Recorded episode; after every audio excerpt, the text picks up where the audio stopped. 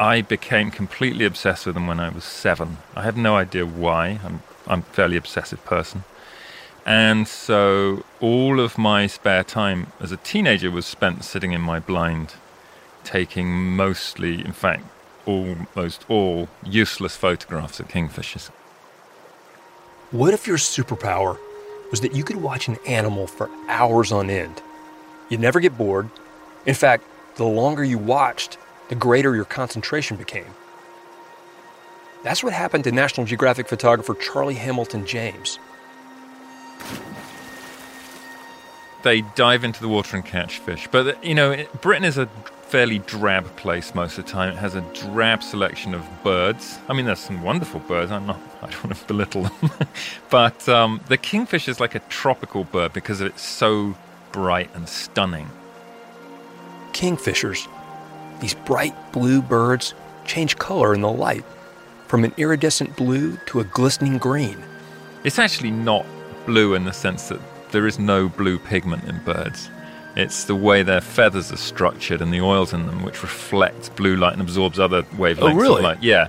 So kingfishers aren't at, you know, they're, they're, they're not pigmented blue. So they're an almost electric blue. So they go from, you know, from black to green to turquoise to navy, depending on how the light's hitting them. And Charlie could watch them from a riverbank in Bristol, England, until the rest of the world seemed to evaporate. He could watch them until he started to see the world through their eyes. As a teenager, Charlie got so good at capturing images of these kingfishers that people started noticing. By the time I was 14, 15, the BBC, you know, down the road knew about this kid who could work with kingfishers. And because they're so bright and colourful, in the UK, we, we, love them. We want them on TV all the uh-huh, time. Right. And I very quickly became the go to guy for kingfishers. So Wait um, you're the BBC's go-to guy, and you're 14 years old. They, I mean, that's pretty. Yeah, between sort of 14 and 16, it grew. But little did the BBC know that they had a teenage delinquent on their hands. In fact, instead of going to school, Charlie was playing hooky just to film these kingfishers. I can't concentrate on anything I'm not interested in. School to me was a horrific experience, and I hated every minute of it. And my mum wasn't that bothered. So she kind of enabled me in that sense. And I knew what I wanted to do. I wanted to film animals and take photos of animals. I didn't need to go to school to do that. I knew that. Um, and I'd, you know, I was doing it. And years later, Charlie is still doing it. But how did a teenage photographer go from playing hooky to taking pictures all over the world? I'm Peter Gwinn, and this is Overheard at National Geographic, a show where we eavesdrop on the wild conversations we have here at Nat Geo and follow them to the edges of our big, weird, beautiful world. This week, I sit down to talk with photographer Charlie Hamilton James.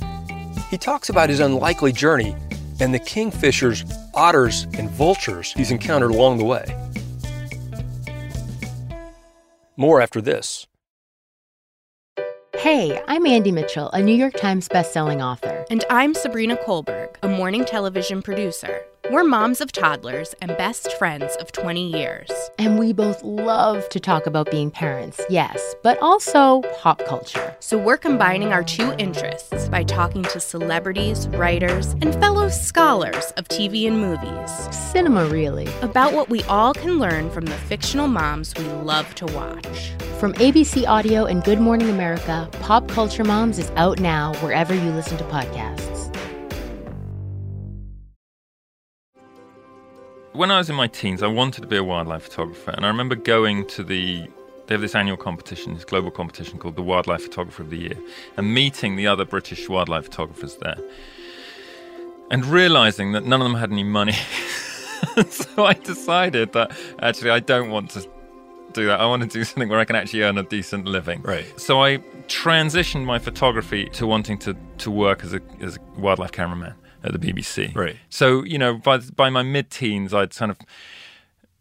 I kind of had Geographic magazine as this dream, but in the immediate and the short term, I wanted to get into TV just because it was a more consistent way of making a living. Right. So when I was 14, I was working. The guy that created Planet Earth, Alastair Fothergill, was a researcher back then. Uh-huh. And Alistair gave me, you know, my first jobs.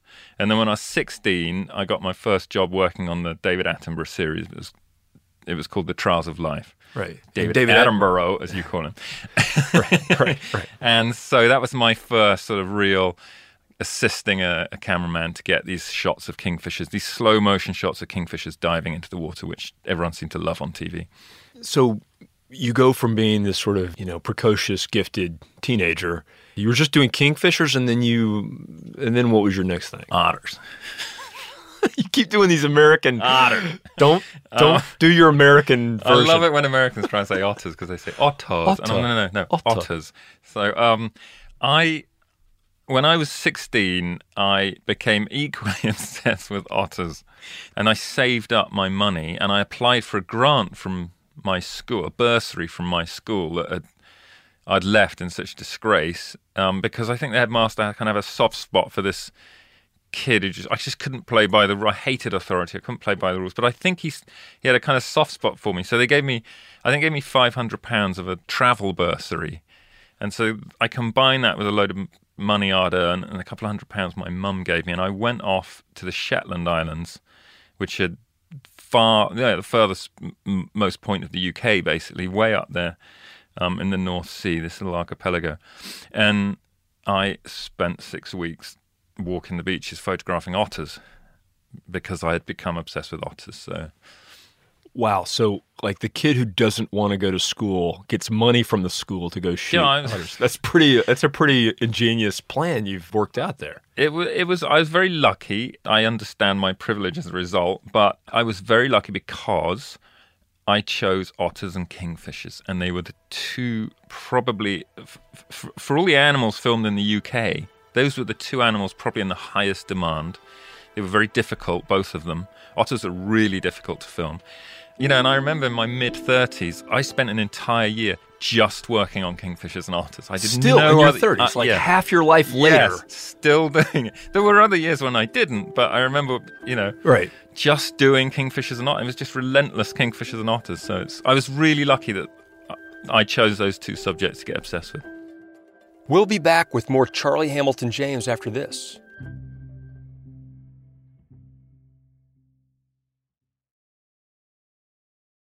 So, what was your first assignment at Geographic? This was a, actually a major turning point in my career because I got this film commissioned by the BBC. I went off to start making it, and they said, "Oh, we want this kind of cute, funny film about vultures." And I got out to Kenya and Tanzania and realized that you know vultures are in catastrophic decline across the, certainly um, Africa and Asia. And you know, I uh, I really struggled to make a quirky, funny film about you know the fastest declining family of species in history. It's not Sounds something hilarious, man. Yeah. So we made this film, and I sat there editing it, and the executive producer and I ended up just banging our heads against each other because I wanted to make a conservation film, he wanted a wildlife film, and in the end, he said you can have five minutes of conservation in it, and I thought that was wrong, like fundamentally wrong. And in the end, I got 15 minutes conservation in it. So it was a compromise. And, you know, I look back and think, okay, well, fair enough. He was probably right to an extent because who wants to be depressed and watch Sunday night TV and be depressed for an hour? No one does.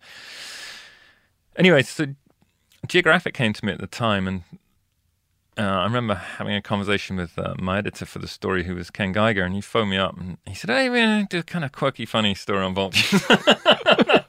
oh, okay. So I gave him the, my pitch, which is a very passionate, you know, pitch about what amazing uh, struggle these birds, this catastrophe that was going on. And he turns around and he said, "Oh my God, this is really. We should do a, you know, a big geopolitical story on this." And I thought, I want to work for these people.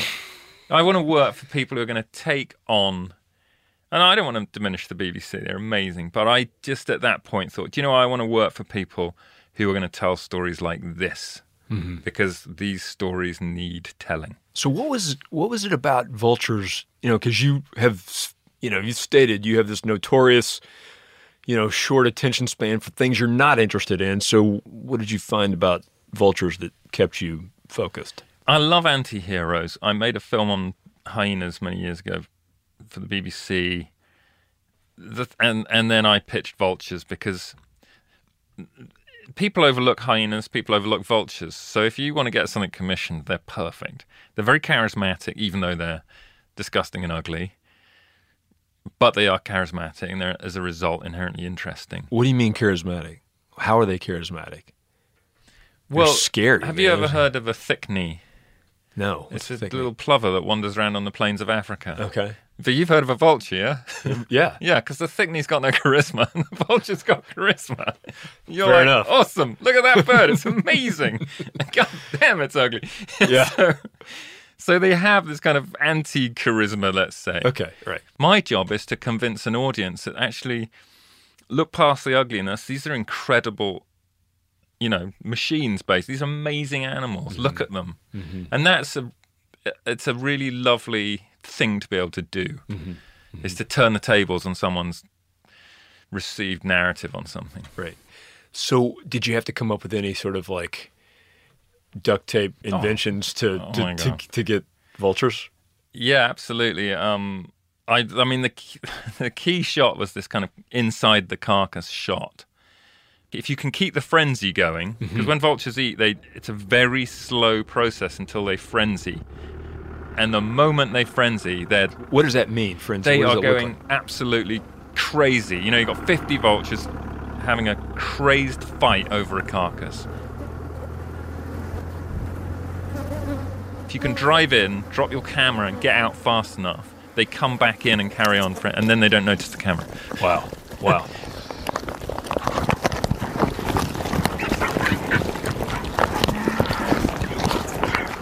But if you if you leave it two seconds too long, one vulture has to stop, and then the whole lot stop, and that's it. It's all over. No one's going in. so there's this whole timing kind of element. Yeah, it's just Yeah. crazy. Like this. Oh. But the eventual shot was it was a really cool shot. And again, it tells you know as I was talking about. What does it look story. like? What does it look like? It's this big. It's it's, it's in a zebra rib rib cage, and it's a big foot of a vulture and a head coming in, and then all the way back, it's got these different layers of vultures in the background, and you can see the sort of black and white of the zebra skin, and you know mm-hmm. it's, you can see the plains in the background. So, you know, you've got a story in one shot. Yeah. and you've got an immersive experience for the reader to open the magazine, and wow, you've got this kind of what it's like to be inside that carcass with them.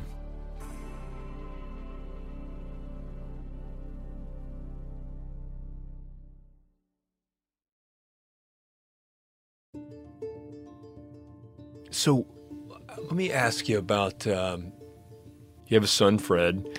Um, how old is he now? He's like 19. He's 19. Wow. Yeah. When I think we first met, it was right around the time that Fred had been diagnosed with a medical condition. Can you talk about that a little bit? Yeah, I might cry, but I'll talk about it. The whole I'll purpose tell you of the it- story whole if you purpose of, of this interview is to make you. All right. So I, okay, I'm gonna. I'll tell the But story. But I know it's an. I'm kidding, but I, uh, but I'm not kidding in the sense that it's an important event in your life.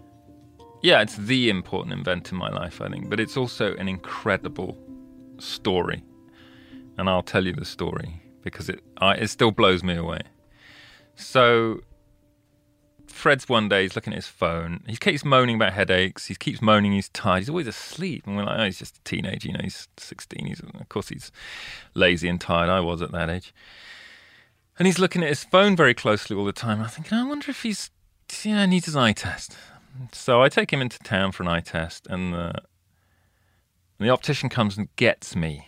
And I'm like, oh, this is odd. He pulls me aside and says, Has he got Lyme's disease? I'm like, no. And he pulls up a picture of his optic nerves, and he's he's got impacted optic nerves. You know, they're, they're swollen on both sides. And we're looking at it, and he's and I I grew up in a medical family, so I'm like, that can't be a brain tumor because it's bilateral. Normally, if you have a brain tumor, you just get one optic nerve swollen, but this was two, and I'm like, eh. anyway, he said, look, get him checked out. So the next day, my wife takes him off to the specialist, and this guy says, this kid needs an MRI now. They airlift him to Salt Lake. He goes off with his mum. I drive down. They take the thing out the next day. So it, it's, it is a tumor then. Oh, sorry. Yes, it's a massive. Well, it's not. Ma- it's it's the size of a peach brain tumor in his right frontal cortex. Wow. Um, and you know, on the scan, it's just this. It's just so. It's this massive, great blob in his head. So, for about four years, Fred's been asking me if he can become a falconer, falconer, and I'm saying no because I'm a miserable old git, as we would say in the UK. I'm like, no, we move everywhere. Life's too complicated. You're not having a falcon.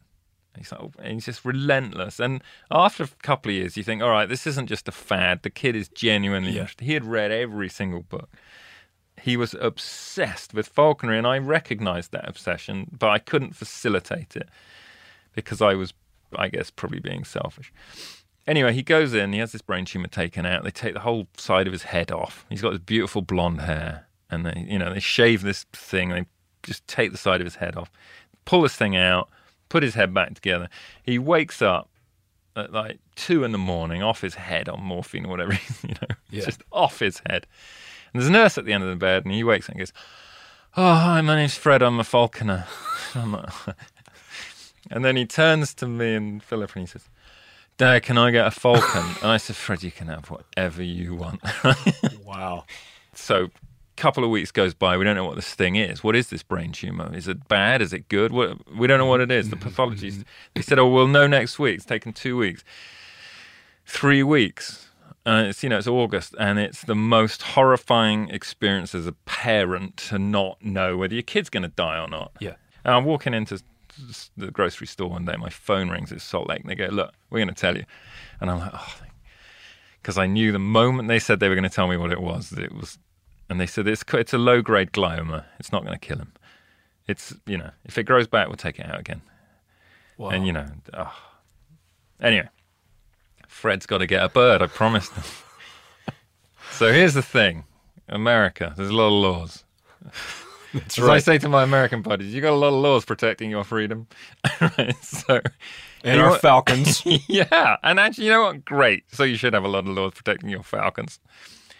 So Fred is allowed like a couple of different birds. There's lots of falcons and hawks and eagles and everything Yeah, in the states, right. but he's really only allowed a couple of them because he's a he's an, he's a novice. Yeah. you have to go through stages. You have to exams. You have to. Do you know what I mean? Mm-hmm. Yeah. So Fred is basically allowed a red-tailed hawk where we live. Okay. Okay. So he has to. We we build him this mews, this aviary, Uh-huh. his friend Roger, who's a master falconer and mentors Fred. Um, Fred has to go and catch a red-tailed hawk once he's d- built the aviary and everything. You just else. don't buy one. You don't go down to the pet you- store and buy a red tail. No, this is where I get. This is where the story gets really cool. Okay, he can catch a wild red tail, but it has to have been born that year, right? So it's Okay. called a passage bird. It's migrating south. You catch it in the fall. It's its first year. It's not an adult. It's never bred before. These are the rules. This is These like- are the rules. Yeah, okay. If you catch an adult, you have to let it go. Okay, so to catch one, you get some mice from the mouse store, and you put them in a thing called a bal-chatri, which is this trap, and you put them in a tank so the bird can't get them, but the bird flies down trying to get. So you basically drive around till you see a bird. You put this trap thing down. Yeah. It's got these mice. The bird flies in, it gets its leg caught in a leg snare thing. It doesn't injure it or damage it, and then you run out and you pick the bird up, and then that's your bird. You then train from a, from wild. Okay, so Fred says to me, "Oh, Dad, I want a female dark morph red tail." Right? Like really? You want a female dark morph passage red? So it's got to be born that year. It's got to be a dark one. There's light, normal red tails and dark red tails, like three different color morphs, and he wants a female. Yeah, of course he did. So they go and buy some mice, him and his mum. The next day, we're going to trap this bird for him, and it's going to be his bird for life, blah, blah, blah. Next day, the neighbor phones up. She says, Oh, you got an eagle stuck in your fence. And Fred goes running up the garden. Is where he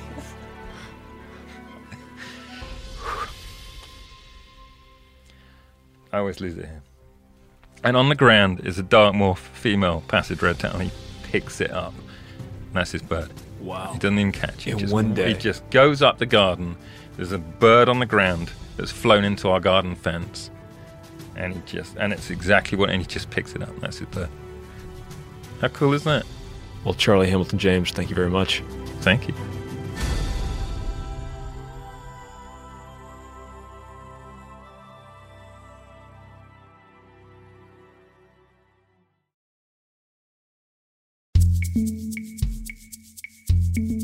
To see some of Charlie's photographs, including his National Geographic stories on kingfishers, otters, and vultures, check out the links in our show notes. They're right there in your podcast app. You can also find his photographs on our Instagram feed at NatGeo. Overheard at National Geographic is produced by Laura Sim, Brian Gutierrez, Jacob Pinter, Carla Wills, and Alana Strauss. Our senior editor is Eli Chen. This episode was edited by Robert Malesky.